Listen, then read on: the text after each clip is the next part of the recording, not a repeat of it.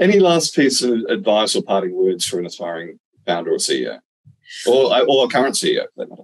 A current CEO. Um, look, I think being a CEO is a, a, a, learning experience. You know, every day I learn how to be a better CEO. Um, don't be too hard on yourself, and make sure, like. And I'm really authentic. Um, not. I'm really open and transparent, and I share a lot of this and my thinking with my team.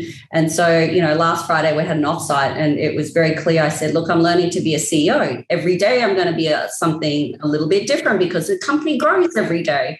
Um, and so it's the, the learning curve is, you know, ongoing. And I think um, for would be current CEOs, just be you don't have to have all the answers we never do and if you're okay by admitting that i think that you know that makes your job and life a lot easier